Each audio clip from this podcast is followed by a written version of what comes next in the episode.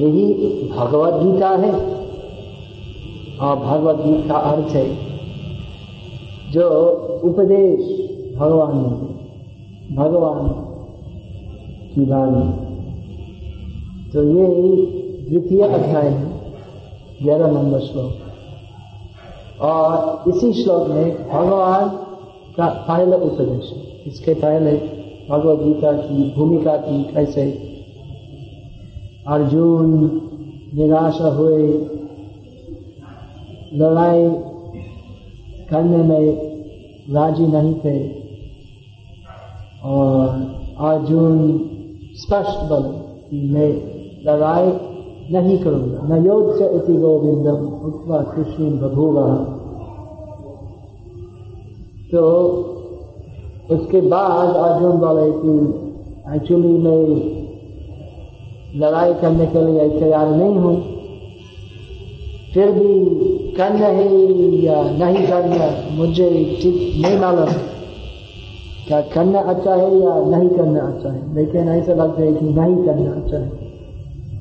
तो इसी स्थिति में मैं अर्जुन किम कर्तव्य विमूढ़ा हूँ? किम कर्तव्य विमूढ़? मतलब मेरा कर्तव्य क्या है मुझे मालूम है बात में मैं विभ्रमित हूँ मूढ़ा मुझे मालूम नहीं क्या करना इसलिए अर्जुन श्री कृष्ण को बोले कि कृष्ण आप जानते मुझे नहीं जानता आप मुझे बोलो मुझे क्या करना चाहिए तो उत्तर में श्री कृष्ण पूरी भगवत गीता बोले जिसका पहला उपदेश है भगवत गीता में अनेक अनेक उपदेश। सात सौ श्लोक में पूरा वैदिक ज्ञान, आध्यात्मिक ज्ञान का है। तो यही पहला उपदेश पहले में श्री कृष्ण अर्जुन को बोलते हैं कि, तुम इतने सुंदर वचन बोलते हो। तुम बहुत बड़ा ज्ञानी हो, बहुत बड़ा पंडित हो। लेकिन मेरे विचार में तुम बड़ा मूर्ख हो।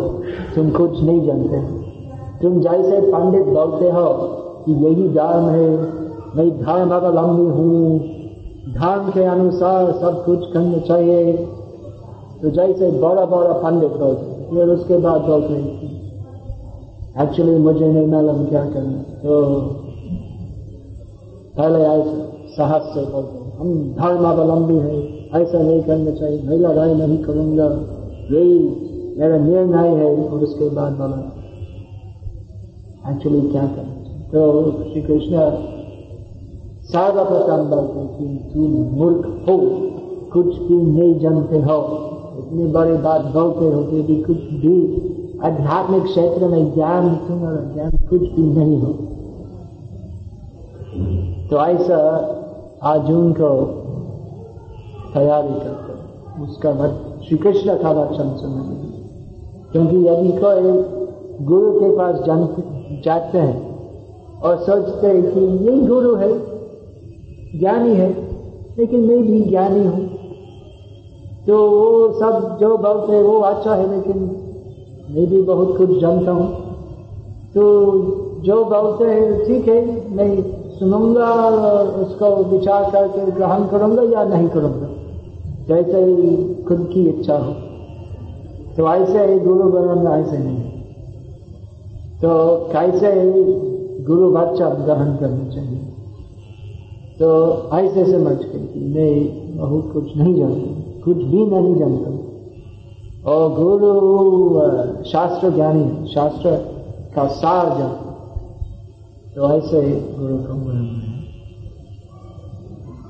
ज़रूर सदगुरु के पास जाना चाहिए। क्योंकि बाज़ार में बहुत, गुरु का बाज़ार में अनेक है अनेक प्रकार के गुरु हैं। एक्चुअली एक प्रकार के गुरु हैं। गुरु कौन है? जो परम सत्य जानते हैं और जानते हैं दूसरे लोगों को देना, वो परम सत्य किंतु हम जो अज्ञान की अवस्था में है, हमें नहीं मालूम परम सत्य क्या है। तो इसलिए कोई भी ऐसे बोल सकते हैं। मैं परम सत्य को मालूम और हम नहीं मालूम परम सत्य क्या है।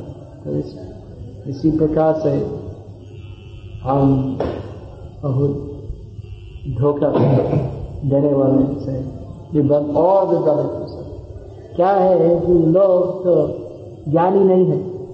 परम सत्य के बारे में कुछ भी नहीं जानते। तो गुरु के पास जाते हैं वो परम सत्य, ज्ञान प्राप्त करने के लिए, क्योंकि अभी विभ्रमित नहीं जानते क्या करना अज्ञानी है। तो ऐसे जो गुरु नहीं है, लेकिन गुरु अभिनय करते तो ऐसे लोग के पास जाके तो अज्ञान कमती नहीं होते तो और बढ़ते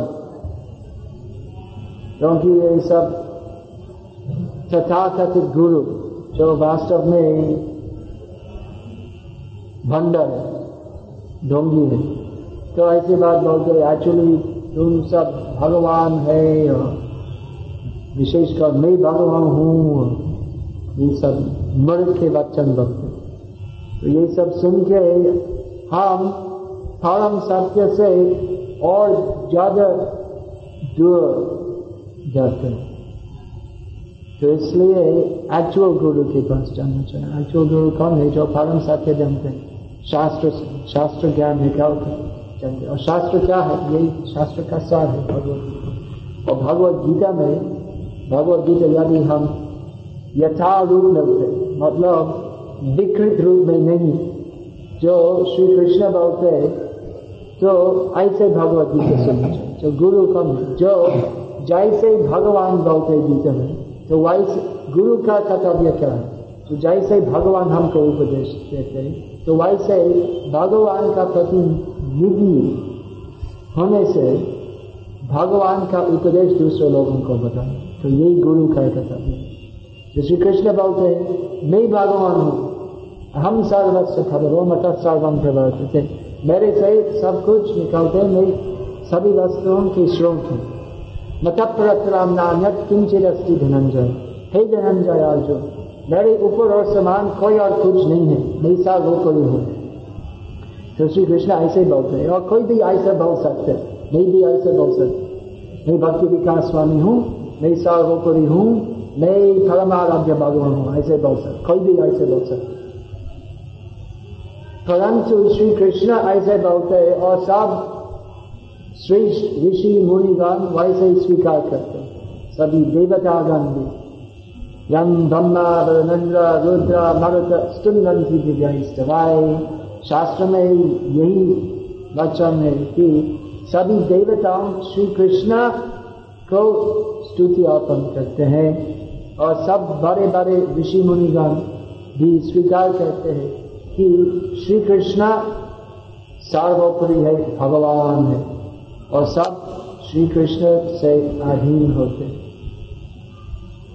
तो यही आध्यात्मिक उपदेश का सार है कि श्री कृष्ण परम सत्य है, भगवान है, सर्वोपरि है परम आराध्य है। और जीवों का कर्तव्य है उनकी सेवा करना।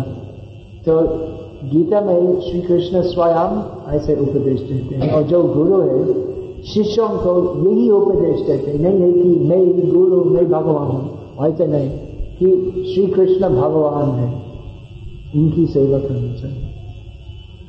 तो सदगुरु से यही उपदेश सुनना चाहिए।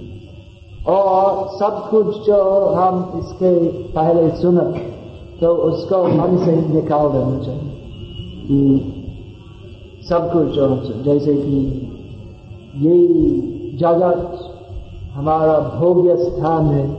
एंजॉय नहीं। गीता से सुनना चाहिए कि इस जगत में कुछ भी भोग्य नहीं है। भोग नहीं है। तू खा लगा। ये जगत दुख का स्थान। तो इस दुखमय स्थान से सुखमय स्थान जाना चाहिए, जो वैकुंठ कहलाते हैं। वैकुंठ जगत, गोलोक वृंदावन। तो कैसे हमारे शाश्वत, सनातन, सुखमय स्थान प्राप्त कर सकते हैं। तो ये ज्ञान गीता में है और गुरु से सुनना चाहिए। तो कैसे गुरु से सुनने? निराभिमान होना चाहिए। तो यदि हम सोचते कि मैं बहुत कुछ जानता हूँ तो हम कुछ भी नहीं सीख सकते। तो ये व्यवहारिक है यदि हम कॉलेज में पढ़ते हैं और क्लास जाते हैं और प्रोफेसर कुछ बोलते हैं और हम बोलते हैं प्रोफेसर तुम कुछ नहीं जानते हो। हम, दिन का स्टूडेंट है। और प्रोफेसर को तुम कुछ नहीं जानते पाँच वर्ष आयु का लड़का स्कूल जाते हैं टीचर बोलते हैं one plus one equals two teacher तुम क्या बोलते हैं वन प्लस वन इक्वल